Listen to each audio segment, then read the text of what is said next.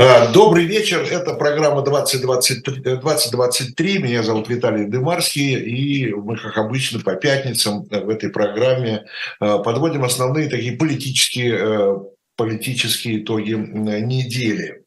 Но перед тем, как мы перейдем, так сказать, к, к основному содержанию нашей сегодняшней беседы, у меня небольшая рекламная пауза. Я хочу сказать нашей аудитории, нашей аудитории Э, сегодняшней программы и журнала «Дилетант» во многом совпадают. Так вот, вышел новый апрельский номер журнала, э, и э, очень его советую посмотреть. Много интересного, в том числе главная тема, ну, я ее так называю, из ефрейторов фюреры, как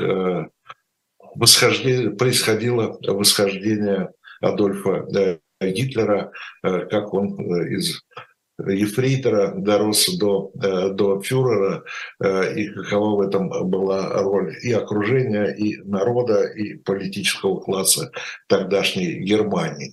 Э, ну и раз вы зайдете на сайт Shop Дилетант Медиа, обязательно обратите внимание на новую книгу э, на сайте. Это книга «Проклятые короли», э, серия «Проклятые короли», знаменитая серия Мариса Дрюона, «Железный король», «Узница Шато Гаяра», «Яд и корона» и целый набор исторических потрясающих совершенно романов. Ну, Марис Дрюон – это, это классика исторического романа. Ну вот после небольшой э, рекламной исторической паузы э, переходим э, к, актуальной, к актуальным вопросам. И очень рад приветствовать сегодня в эфире Михаила Касьянова, бывший премьер-министр, лидер, председатель партии народной свободы, партии Парнас. Михаил Михайлович, добрый вечер. Мы давно с вами не беседовали. Да, здравствуйте, Виталий Наумович. Рад да. быть с вами сегодня, да. Ну что, э, я думаю, что если говорить о уходящей неделе, э, то, наверное, в первую очередь, наверное, нужно обратить внимание, конечно, на китайский визит. Да, э, общее впечатление ваше, больше, больше конкретных результатов или там больше символики? А, символика прежде всего, безусловно, она э, важна была для а, обеих а, начальников, которые встречались и пожимали очень интенсивно себе руки, значит, да. Для Китая это было важно продемонстрировать и поддержку Путину лично. Хочу подчеркнуть, что лично Путина. При этом... Это вот это имеете в виду, вот это вот неожиданное это выдвижение его в президенты, да, в 24 Выдвижение в президента, это именно, именно, это именно символ, да, подчеркивания, поскольку, поскольку Китай, вы знаете, занимает позицию, они не осуждают войну Путина, и они не поддерживают войну. Они хотят, чтобы война прекратилась, а Путин оставался у власти. Как она прекратится, на каких условиях, для китайцев все равно. Им нужен Путин, который ведет правильную в отношении политика, в понимании китайских руководителей, правильную в отношении Китая политику. И те экономически выгодные для э, вассальные фактически для России контракты, выгодные для Китая, они важны, хотя они не играют какой-то ключевой роли для развития экономики Китая, но Китай, безусловно, видит будущее свое большим, большим и еще большим влиянием на Россию, особенно на ту часть, которая называется Дальний Восток и Сибирь. Поэтому, э, вы знаете, китайцы не рассуждают там, четырехлетним, пятилетним э, планом э, перспективным, когда люди у власти, они рассуждают столетиями. И для них это чрезвычайно важно, для всего, так сказать, китайского, так сказать, сказать, бомонда, для всего, так сказать, элитного, элитного части значит, Китая, что это продвигается. И я думаю, что в этом плане получилось. Даже, видите, те контракты, которые, или там договоренности принципиальные, которые хотел достичь Путин, там, в газовой сфере прежде всего, они даже не было объявлено. Видимо, видимо, дисконты, которые Путин предложил китайцам, видимо, они не удовлетворили аппетиты китайских руководителей. Я думаю, что они добьются своего все равно от Путина через полгода или через год. Но э, для Китая это было важно. Для Путина это было важно, безусловно, это единственная страна, это огромная страна, страна, которая, э, э, сейчас она мощная, она гораздо больше России, российская экономика составляет всего 10% от экономики, от экономики Китая. Поэтому, безусловно, положение такое, такого младшего брата, младшей сестры, если хотите, значит, да, и фактически оно, эта встреча закрепила такое положение, такое понимание в глазах мирового сообщества. Безусловно, безусловно, Путин, так сказать, ну, не сказать, что лебезил, но, конечно, для него было чрезвычайно важно, и он делал все, чтобы продемонстрировать свою лояльность, какие-то слова он не, не, не подбирал, а говорить о стратегической дружбе, там, дружба на века там, и так далее, и так далее. Поэтому, поэтому э, я думаю, что для Путина это была моральная поддержка прежде всего, ну и второе, конечно, после э, моральная, она еще весома после того, что после объявления Международным уголовным судом, судом и выписания, выдачи ордера на арест, безусловно, э, это такая поддержка очень важна. Фактически второе помощи государству в мире э, поддержало лично Путина. Поэтому я думаю, что э, конкретики никакой нет, но конкретика в символике, она, безусловно, на виду для обеих государств. Михаил еще, все-таки еще несколько вопросов по поводу этого китайского визита. Э, вы сказали, что вот Путин э, как бы устраивает Китай в первую очередь вот как человек, обеспечивающий экономические интересы Пекина. А их не волнует вот этот антиамериканизм путинский? И их волнует в позитивном плане этот антиамериканизм по той простой причине, что даже тот план, который они предложили, план урегулирования, э, как они называют, конфликта или там, в общем, по-нашему это войны, агрессии Украины, значит, он предусматривает такую весомую посредническую роль. Видите, там есть противоречивые пункты там их 12, один из них говорит о том, что нужно немедленно прекратить э, э, войну, прекратить стрелять, а другой говорит, что э, надо соблюдать территориальную целостность и суверенитет.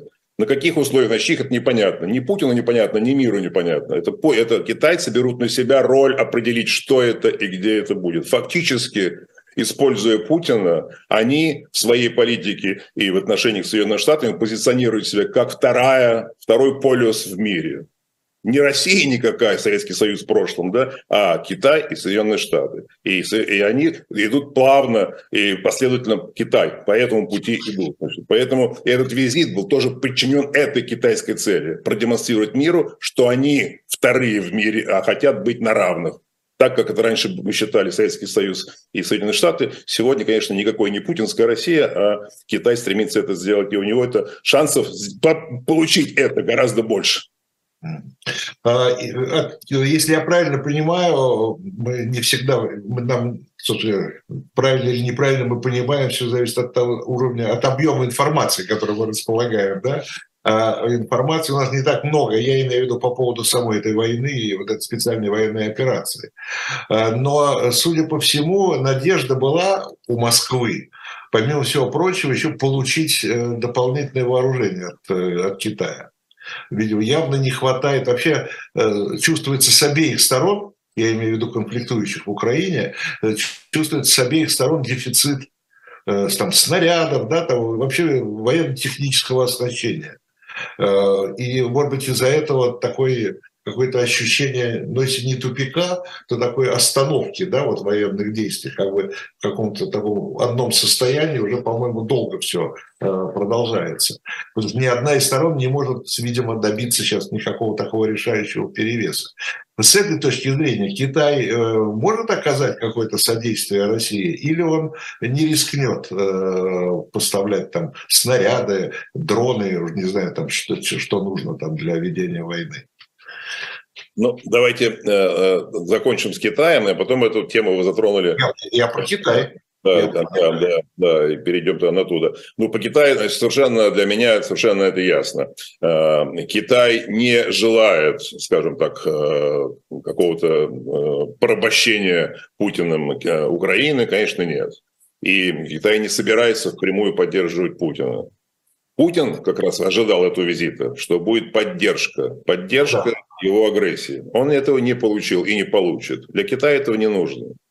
Э, они также заявляют Украине, что мы за вашу территориальную целостность всех государств, включая Украину и так далее, и так далее. Там ну, разные вкладываются э, э, понятия или информация в это понятие, значит, да. Поэтому, поэтому безусловно, безусловно, Китай хочет играть ключевую роль. Но поддерживать и давать впрямую боеприпасы и вооружение Путину они они могут поставлять разное оборудование, которое, скажем, не ловлено как двойного назначения, как военного применения. Это они могут делать. Там они, ну, так сказать, мастаки и будут это делать. Я думаю, сейчас, сейчас, может быть, даже это делают. Но впрямую, чтобы это называлось вооружением или амуницией, связанной с военными действиями, они делать этого не будут. Они не будут поддерживать путинскую войну.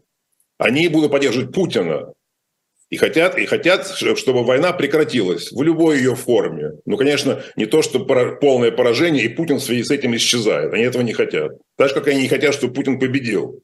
Но они хотят, чтобы Путин был в проблемах. И он сейчас есть в полных проблемах, и они его держат на крючке, используют его и его агрессивность в своей, в своей политике э, в отношениях с Соединенными Штатами и со, со всем западным миром. Поэтому они играют хитрую свою игру, которая она не связана э, с завершением войны в Украине. То есть им нужен вот такой вот Путин, Путин зависящий от Пекина фактически, Путин зависящий от Китая. Сто процентов, так это уже сегодня это есть. И мы видим, что э, даже главные ресурсы или главные экспортные ресурсы, которые, которые э, переключились, но не в полном объеме, процентов на 30 всего переключились э, на, на новые рынки, а это Китай и Индия, но Китай э, – это большая часть этих, этих, закупок. Индия э, чуть меньше, но огромная. Раньше Индия вообще не покупала ни газ, ни нефть у России. Ну, газ она сейчас не покупает, нефть не покупала. Вот, а сейчас Индия второй после Китая покупатель э, российской нефти. Но, правда, Индия расплачивается, расплачивается своими рупиями и не разрешает их конвертировать. То, что у нас еще было при Советском Союзе. Поэтому проблема та же самая, что в Китае, в, прошу прощения, в Индии немного что российские экспортеры, получившие рупии, могут купить или хотят купить в Индии. Вот. Но Китай тоже пока не очень сильно дает разрешение на конвертацию своих юаней. Хотя вот Путин в этих беседах, я слышал, что предлагал, просил значит, эм, Китай разрешить конвертировать валюту и использовать, использовать в торговле с другими странами. То есть фактически не просто за юани покупать товары в, только в Китае, но и в другие страны. Конечно, они хотят покупать и сырье в Африке, и там что-то еще в Латинской Америке и так далее, и так далее. Поэтому вроде кажется для Китая, что это расширение использования валюты, это, наверное, хорошо с точки зрения китайской гегемонии этой политики, но для Путина, понятно, это, это безвыходная ситуация. Он получает рупии, получает юани, но использовать их так, как он мог использовать прежде доллары и э, евро, он не может. А, кстати говоря, ведь ну, юани и рупии, они свободно конвертируемые валюты тоже, да? А, ну, юани, рупии там с ограничениями. Там, там очень жесткая политика всегда была у Индийского центрального банка. И сейчас в отношениях вот то, что закупается нефть, пока это вопрос не отрегулирован. То, что желают российские власти, чтобы свободно можно было конвертировать. И... Скажите тогда, как, как экономиста, а вот э, ну, мы часто слышим, там Путин об этом говорил, что давайте вот заменим доллары, да, или там это самое, давайте заменим там на юань. А, а э, ну, вот чисто экономически, чисто с точки зрения там эффекта, э, это реально так можно, да, заменить? Вот. Или, или там другие принципы вообще формирования курса ведь, я, я понимаю, они, они же не рыночные, да? Они э, рыночные, но они квазирыночные, поскольку Китай очень сильно управляет своей валютой, за что его критикуют. Вы помните, как американцы недавно... Ну да, они же сами, они же назначают курс. Нет, что вы, вы вступили в ВТО, и мы, они, Китай свели переговоры 20 лет. И по, по итогам 20 лет они вступили в ВТО с обещанием, что они не будут манипулировать курсом юаня. Но оказалось, что как только там все стали проблемы, проблемы нависать значит, в китайской экономике, курс юаня снова стал предметом манипуляций.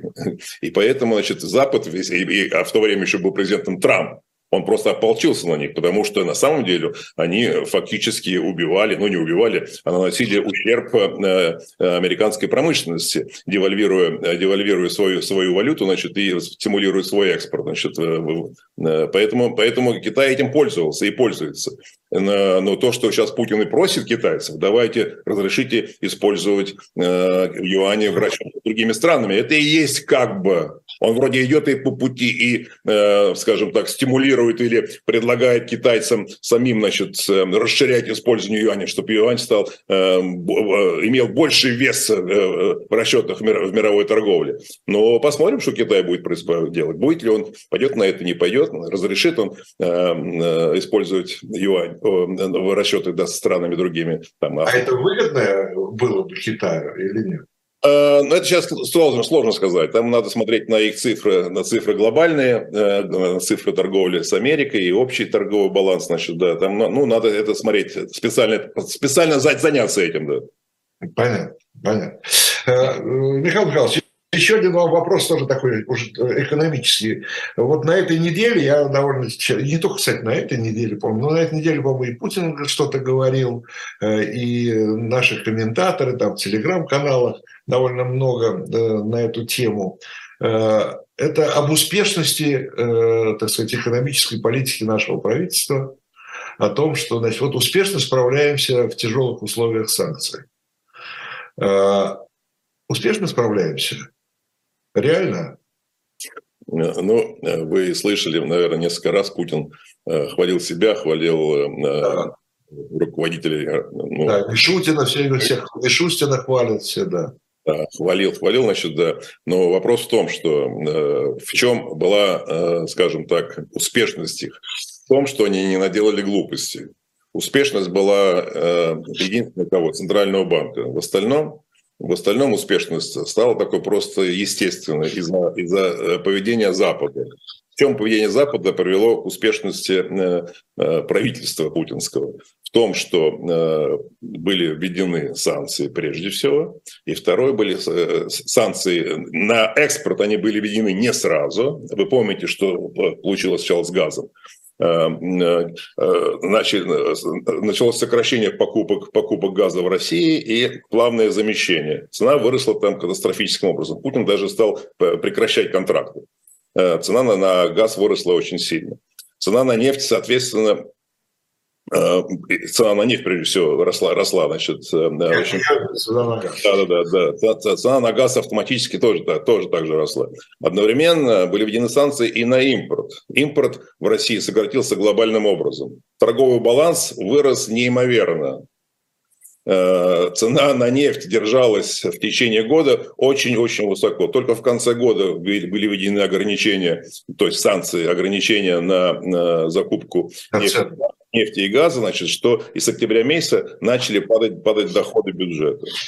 Поэтому в течение прошлого года это были не успехи правительства российского, а те действия, которые они, может, были раскоординированы или не очень сразу были введены, поскольку там, помните, было 10 пакетов разных сложных согласований, они были плавно введены, поэтому сжатие экономики было не 10% ВВП сокращение, как это прогнозировалось, когда эти санкции начально были просто анонсированы как потенциально возможные на весь год. А поскольку они э, вводились плавно по, в течение всего года, и основные санкции были введены только в, в октябре-ноябре, поэтому значит, э, сокращение получилось 3% ВВП. Но еще в декабре 2021 э, года, до агрессии, прогноз был, что российская экономика вырастет на 3%. То есть она не выросла на 3%, а еще плюсом и сократилась на 3%. То есть 6% получилось общее. Но теперь уже, очевидно, с октября месяца мы видим нарастающие проблемы. А они стали совершенно уже э, в цифрах выражаться в прямых в январе и феврале, когда доходы упали на 46%, э, а расходы там выросли, по-моему, там на 60%. Причем два месяца подряд это идет.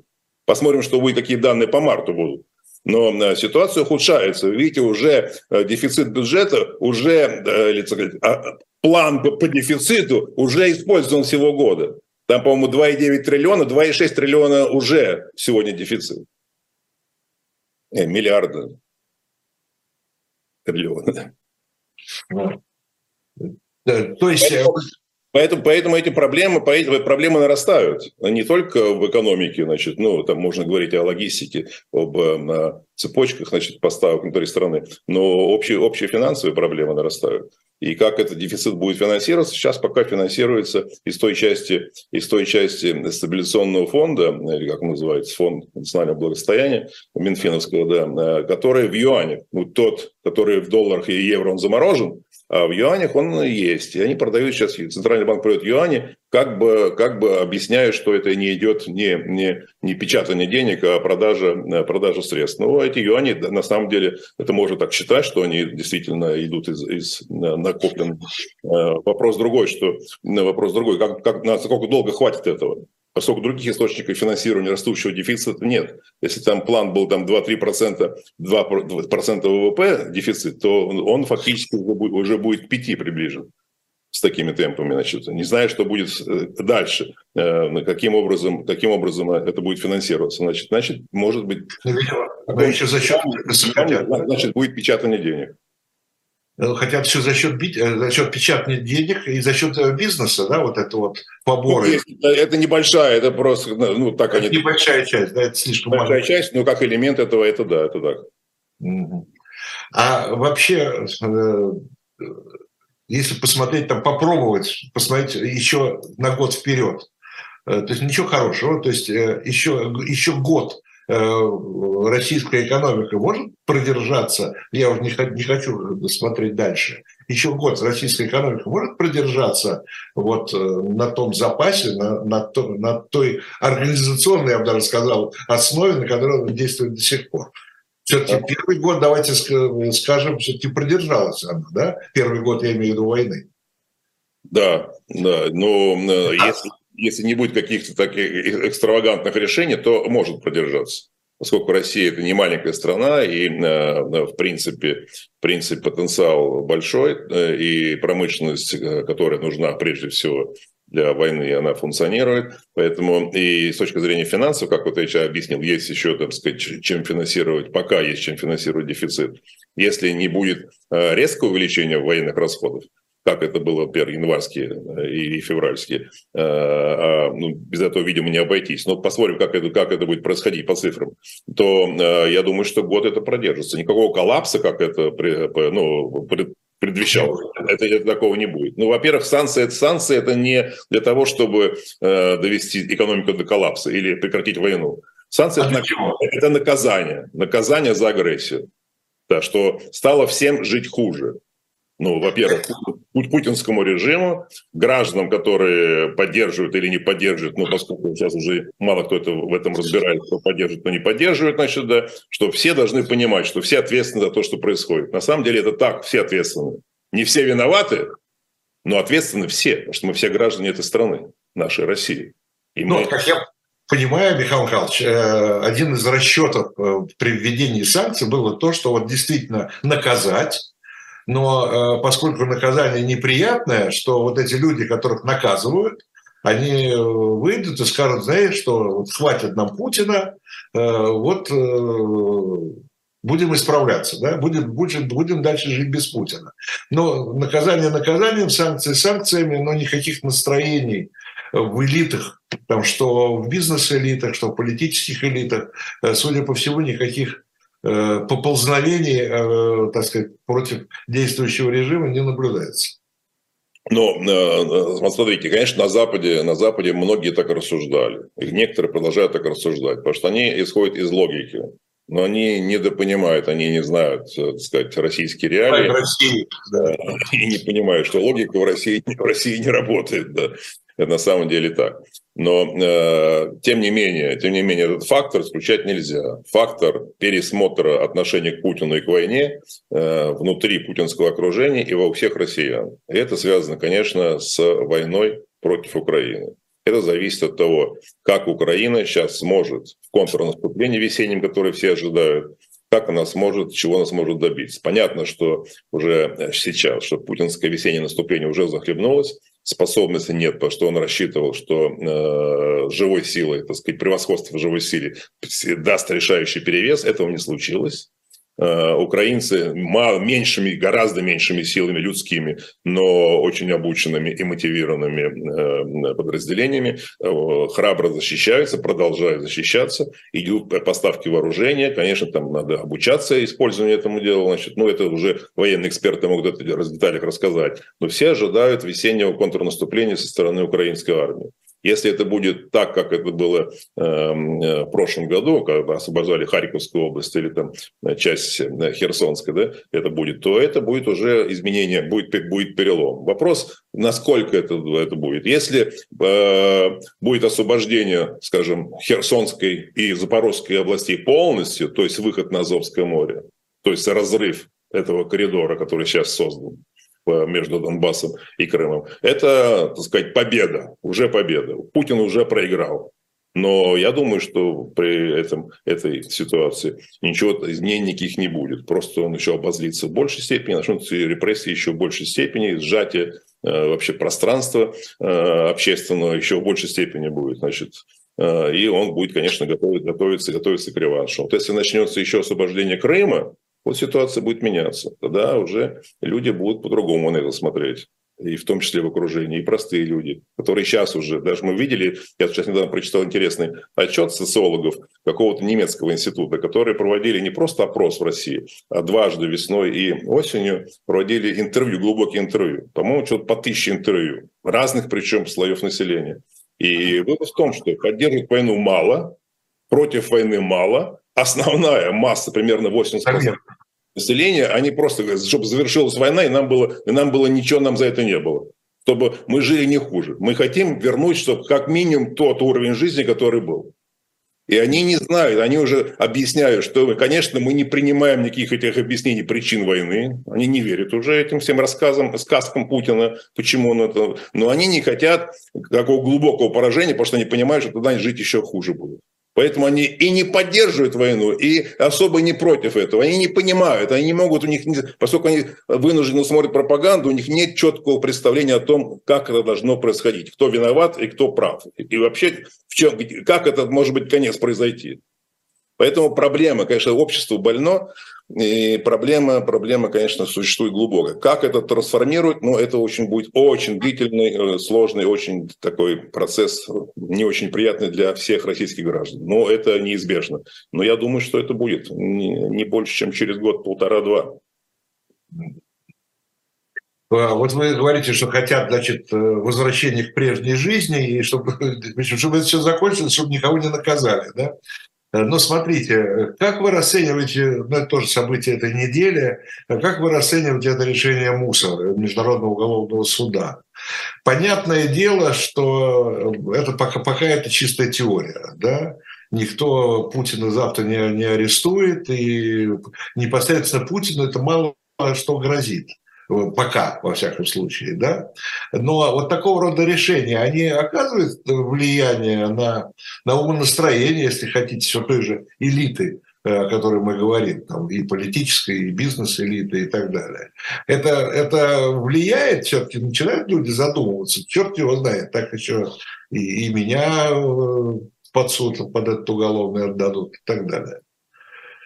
Я э, уверен, что это сто процентов для этого и сделано. И почему именно Путин, ну, там, в совокупности с э, этой женщиной, как она, Львова... Белова. Львова, Белова, значит, да? Да, поскольку, поскольку тема была выбрана такая, которая, по которой можно снять иммунитет. Поскольку судьи и следователи очень внимательно посмотрели, где можно снять иммунитет с главы государства. Они нашли этот, этот пункт. А, то есть это не просто так, да? То есть это, это не просто так, это не просто так. Они э, специально искали, где можно снять иммунитет с главы государства, потому что вы знаете, что этот суд может снять э, э за военные преступления только по согласии еще э, Совета Безопасности ООН. А в статуте, вот этом, который они, который, чем они руководствуются, там как раз это, к этому вот относится сразу же автоматом можно делать. Они использовали это дело.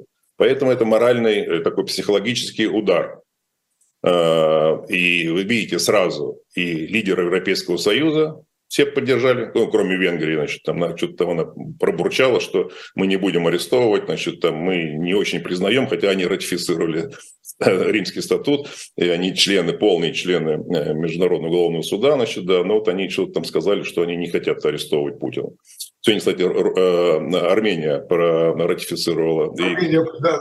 Конституционный суд подтвердил, да, теперь Армения член ОДКБ, наши российского ДКБ, да, э, которая, которая, значит, не помогла Армении вот в, ее конфликте, значит, да. Да, и э, я завершу. Там что Таджикистан из ОДКБ. Тоже. Страны, стра, все страны Европейского Союза поддержали решение этого суда МУС и поддержал президент Соединенных Штатов. Он объявил от имени всего. Хотя Соединенные Штаты не... Да, сказал, мы не члены, мы не члены, они, они оставляют себе поле для маневра полное, так он с улыб... ну, такой полулыбкой намекнул, значит, да, что это так. Мы поддерживаем, что это все основания есть, но мы не члены, но мы там, значит, будем работать. Поэтому вопрос еще такой, это такая еще такие глубокие сигналы даны всей российской элите, Путину лично и всей российской элите. Правильно вы акцентируете внимание, что э, как каждый будет это смотреть. Да, я думаю, что уверен, что все будут смотреть на это. Раз, раз, раз э, уже решение принято о подозрениях, это пока не обвинение, только подозрение, подозрение э, в совершении этих преступлений, и с него уже иммунитет снят в этом контексте, то это может касаться любого другого военачальника, любого другого министра, не обязательно военного. Поэтому э, я думаю, что это серьезный, серьезный, серьезный ход. Ну да, ну да. А, Михаил ну хорошо, в этих условиях вы говорите, что действительно все понимают, э, насколько сложна ситуация в России и сложно будущее России, да, а, и что будет происходить, и как все это будет происходить. Но тогда я не могу вас не спросить, э, а что наша оппозиция? У вас э, есть планы, есть, есть представления, что вы сами собираетесь делать? Есть, есть ли какое-то взаимодействие? Э, или вот э, каждый из вас, милые люди, мне вот всем, вы все очень всем нравитесь, нашей аудитории, во всяком случае. Вот вы по очереди выступаете у нас, все, вы эти все вы правильно. А дальше-то что? Давайте, давайте я вам таким образом поясню. Ну, первое, значит, э, с точки зрения подхода к ситуации, которая какая, какая она есть, мы все едины. Все политические группы, которые есть, э, все их активисты, лидеры. Которые, России и, и за пределами России. Да, которые выступают на ваших передачах, на других, все, все едины в одном, что мы все против войны. И все считаем э, эту войну преступной, что, э, безусловно, безусловно, Россия должна освободить полностью все территории, все территории, включая Крым, э, Украины. В этом все согласны. И никаких, мы все едины в этом. Все антивоенная, так сказать, позиция, она у всех одинаковая. Другое дело, значит, что, что, о чем думают дальше эти наши политические группы, соратники. Ну, все говорят примерно об одном и том же о будущем, что будет все прекрасно, и уже больше нам не нужна президентская республика, будет э, федеративное государство. Кто-то говорит просто федеративное, кто-то говорит там больше уже как конфедерация уже там, что я не, не поддерживаю, значит, да, это, это уже другое. Но все говорят, что как только Путин не будет, все будет прекрасно. Я говорю, в отличие от всех других, в отличие от всех других групп. Ничего прекрасного не будет, ничего сразу не произойдет, никакой смены власти не может быть, не может быть без учета реалий, конституционных реалий сегодняшнего дня. Я не представляю себе ситуацию, чтобы что-то происходило вне рамок Конституции. Это означает, что любой другой человек, который говорит, я теперь начальник, я теперь руковожу, дает приказ обычному полицейскому, он не исполняет, потому что говорит, ты кто, самозванец. Поэтому любая смена власти должна идти только через нынешнюю конституцию. Не так, как многие... После, даже, извините, Михаил Михайлович, даже несмотря на то, что эта конституция кривая, деформированная, вот этими всеми поправками и так далее, да? Вот я вам скажу, основа конституционного строя там не тронута вообще а основа конституционного строя там нормального демократического государства. Все те, так сказать, нововведения, которые Путин сделал для себя, это вопрос, так сказать, который можно исправить так же. Не нужно эту конституцию отбрасывать, и как все говорят, давайте мы будем начнем с нуля. Начнем новую конституцию. Просто говорят, люди просто не понимают, как устроено государство и государственная власть. Значит, они говорят о бардаке. Просто будет бардак, и мы будем с нуля начинать что-то такое делать. Это очень и очень опасная ситуация. Все изменения должны идти только через нынешнюю Конституцию, которая с точки зрения ценностей, она неплохая. Там искореженные вещи э, э, формирования власти, даже не формирования, а полномочий власти, которые можно исправить тем же путем, как они туда вносились. Э, и вообще долговременность Конституции – это база, ну, скажем, основа стабильности. В Соединенных Штатах Конституция ни разу не менялась. В Англии там нет конституции, но там набор законов, которые не отменяли никогда, только, только поправками, только дополнениями. Ну, там поправками, поправками. Поправками, дополнениями, да, да, да, да. И, и здесь надо придерживаться этого, тем более, что, как я сказал, та или те главы, которые первая – это основа конституционного строя, и другая – о правах человека, они хорошие и написаны нормально. Поэтому механизмы э, работы государства могут быть изменены. Путин их искорежил, их нужно будет изменить. Но это, это сложный путь, но это единственный путь. Когда э, смена власти может идти легитимным образом, и будущая власть после этой смены трансформации может быть легитимной, и которой силовые органы будут, будут слушаться, и, вла, и народ будет понимать, что эти люди, они легитимны. Поэтому это очень сложный, деликатный процесс. Как он будет происходить? Э, ну, есть сценарий, значит, но ну, это не для э, эфирной передачи, скажем так. Но подождите-ка, но, э, но э, в любом случае все равно, если вы ждете каких-то перемен, то это то, что всегда у нас говорили в России, это перемены сверху. Да, это... В нашем случае это так, поскольку Путин сумел за последние годы, конечно, э, сделать диктатуру. И, конечно, боязнь – это главный инструмент управления сегодня. Всем. И путинской элитой, и гражданами России. Поэтому мы не видим демонстрации. Потому что люди, очевидно, совершенно естественным образом боятся быть избитыми, боятся быть убитыми или боятся посаженными быть в тюрьму. Поэтому они не протестуют, или те смельчаки, которые протестуют с одиночными пикетами, получают там по 15 суток, значит, ну, этим ограничивается там, да, все. Поэтому, э, поэтому безусловно, э, Путин в этом плане сделал очень жесткую, жесткую конструкцию. Поэтому в ситуации, в реальной ситуации, как она сегодня существует, как она развивается, мы изменения могут только сверху быть. Это означает, чтобы они были изменения сверху, означает э, путинское поражение на поле боя. Это означает, что будущем России, сегодня будущее России и ее возможная вновь трансформация в демократическую страну зависит от Украины, от успехов нынешней украинской власти и народа Украины, который самоотверженно борется, защищает свою независимость и свою жизнь. Ну, понятно, да, то есть э, путинский режим вот в этих условиях, которые он сам и создал, кстати говоря, да, я имею в виду, э, начав эту войну, э, то есть он э, как бы, э, эта война и является единственным, так сказать, источником ее существования дальнейшего, этого режима. Потому что э, как только война заканчивается, фактически режим прекращает свое существование. Если война заканчивается поражением, если война заканчивается, как хочет Путин сегодня вместе с Китаем, ну, заморозить ситуацию, заморозить конфликт, заморозить ситуацию с, с новыми приобретенными Путиным территориями, это не конец войны, и это не конец режима, это не начало изменений. Это означает, что он еще будет длиться, и Путин жить и наслаждаться будет еще со своим окружением еще долгое время. Поэтому я и говорю, что изменение зависит только от победы э, украинского народа. От этого зависит. Мы сегодня зависим, наше будущее зависит от победы украинского народа. Они не только защищают Европу. Если сейчас э, э, Путин поработит Украину, он пойдет дальше. И правильно в Европе говорят, что Украина защищает всю Европу. Но Украина защищает и будущее нас, всех россиян. Если она победит, у нас есть шанс вновь вывести страну на путь демократического строительства. Если не победит, или будет заморожен конфликт, мы будем также прозябать еще много-много лет. Будем за границей, кто-то кто в тюрьме, кто-то значит, будет там нищенствовать в стране. А как вы видите, хорошо, при, ну, сказать, с вашей точки зрения, при идеальном, ну, не то чтобы идеальном, но при благополучном развитии ситуации, а благополучное развитие ситуации – это победа, и, как я понимаю, это победа Украины, и таким образом конец путинского режима режима. Да? Россия сохраняется при этом.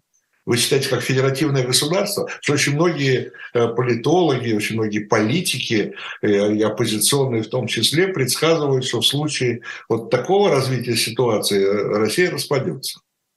Вот я обозначил, Виталий Номович, что ну, мы сейчас едины в одном, что ситуация сегодняшнего дня, мы едины, что мы все против войны, все осуждаем путинскую агрессию.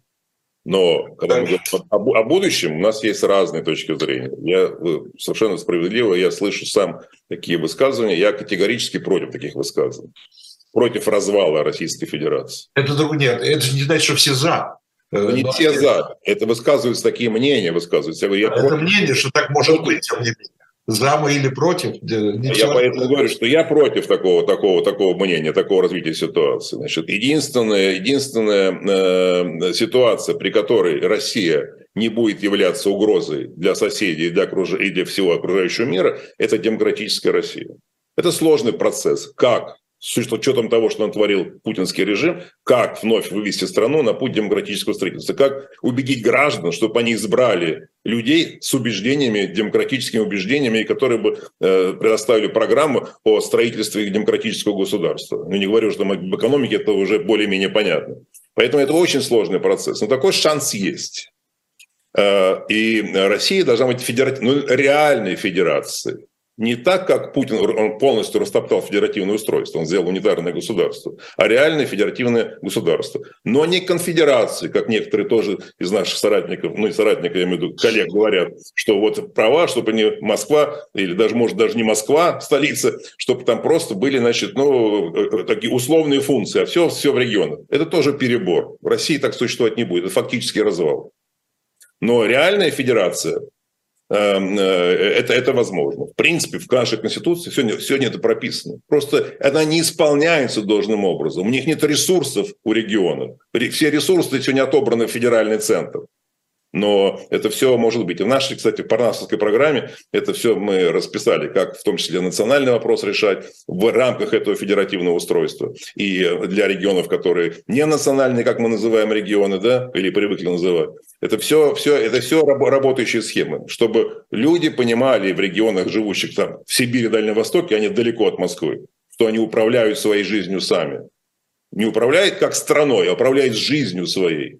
А, это главное, что, чего, чего волнует граждан. Как они управляют своей жизнью на своем, своем регионе, своей малой родине, да. Ну да.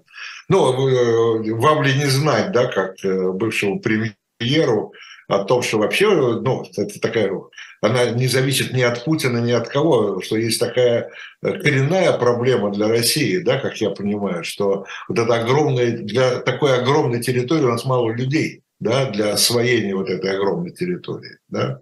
Да, просто не хватает, на, нас не хватает э, граждан России. Ну, да. вопрос, вопрос то, что хватает, не хватает, нас мало. Нас Но мало. Я говорю, что это означает, означает, что в этом есть проблема. Это, я, такую территорию, на такую территорию нас мало. Согласен. Вопрос в другом, что э, в советское время, в советское время города и поселки строились, строились не в тех районах, э, климатических районах э, нашей России или Советского Союза, ну, в России, да, в РСФСР в то время, где это удобно жить, нормальные условия проживания. А фактически это, это дело строились предприятия по добыче полезных ископаемых на севере в Арктике, и там строились города. В то время как такая же страна, как Россия, Канада, это решает другим способом, вахтовым способом. Люди не живут в ужасных условиях Арктики и не мучаются без солнца годами, и не болеют в связи с этим болезнями, в том числе раковыми заболеваниями.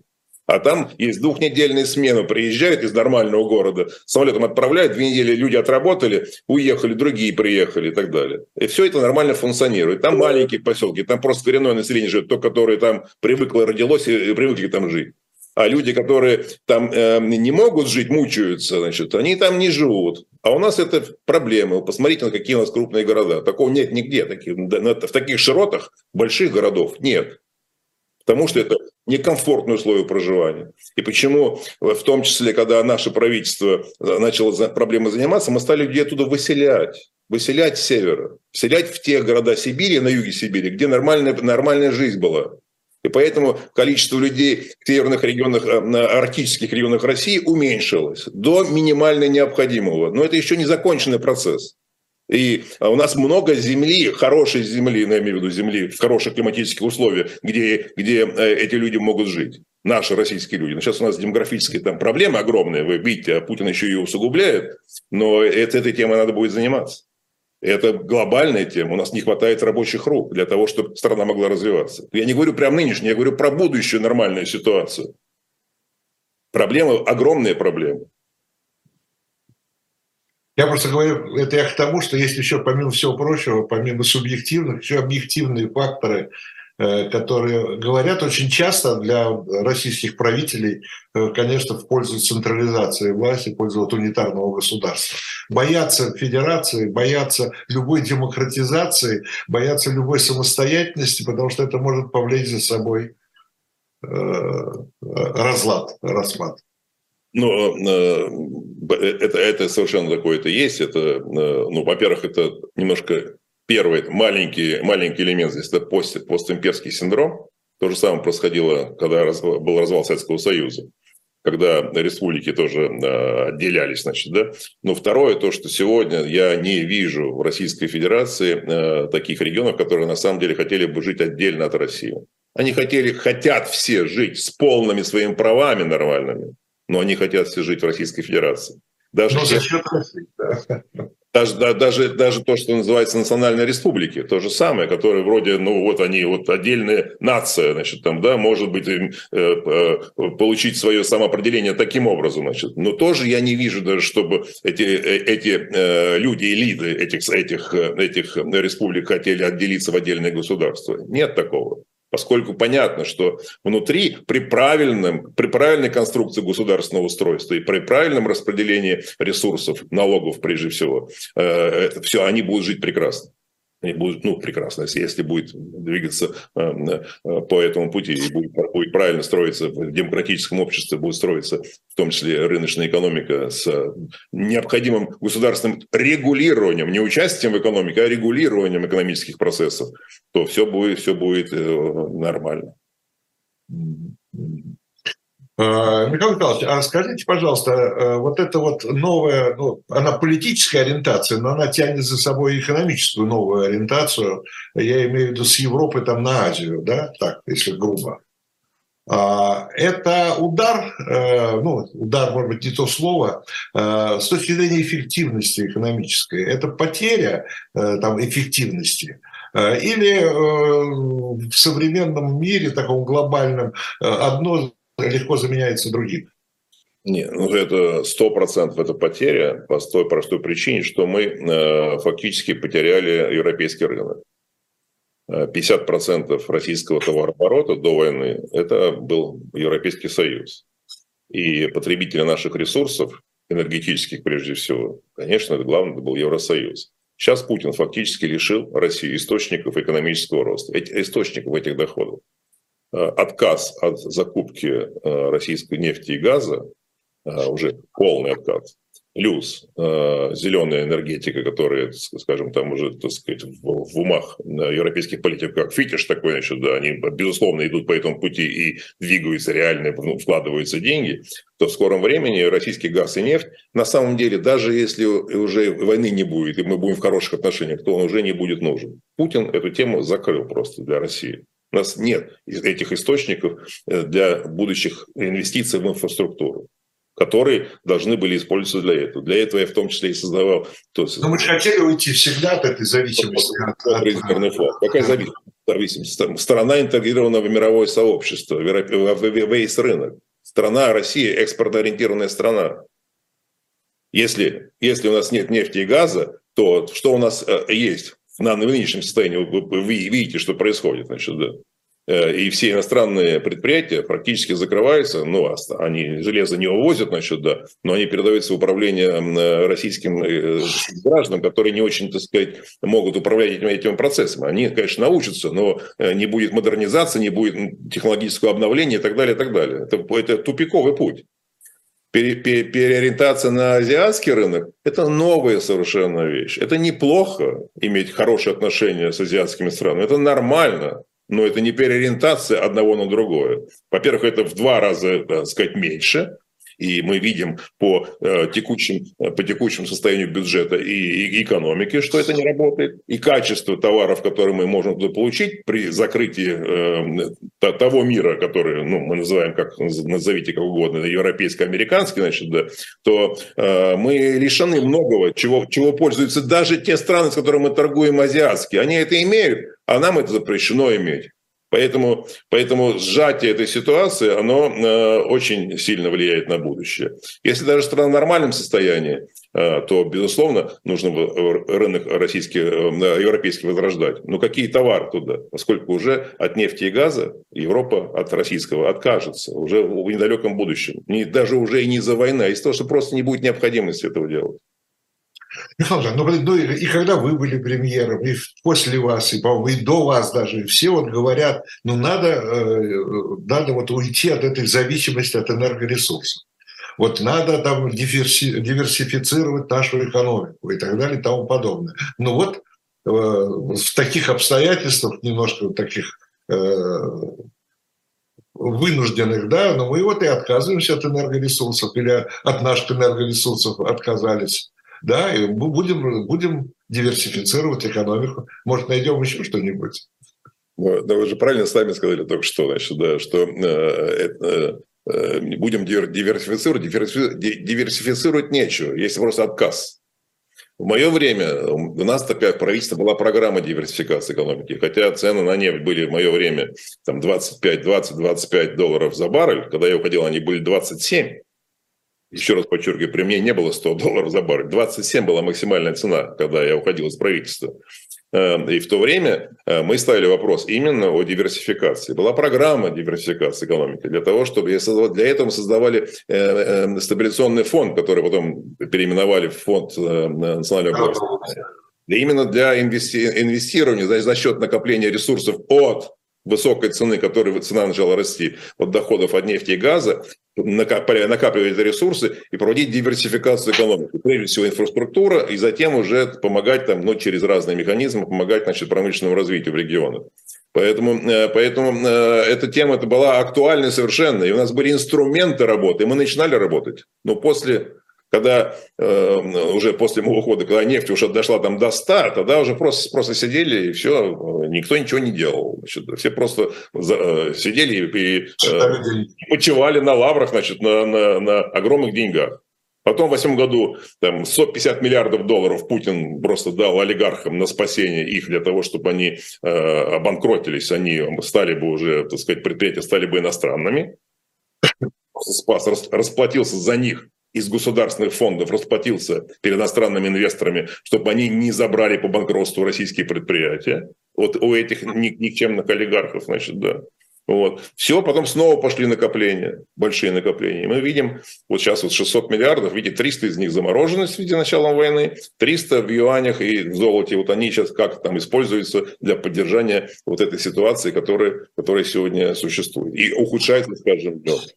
Поэтому возвращаемся к тому, чего начали. Как долго хватит? Хватит на год, еще хватит, но э, вопрос даже сейчас не экономический, а вопрос э, военно-политический. Но и, видимо, речь идет о том, что если их хватит, то на какое-то поддержание того уровня, который есть сегодня.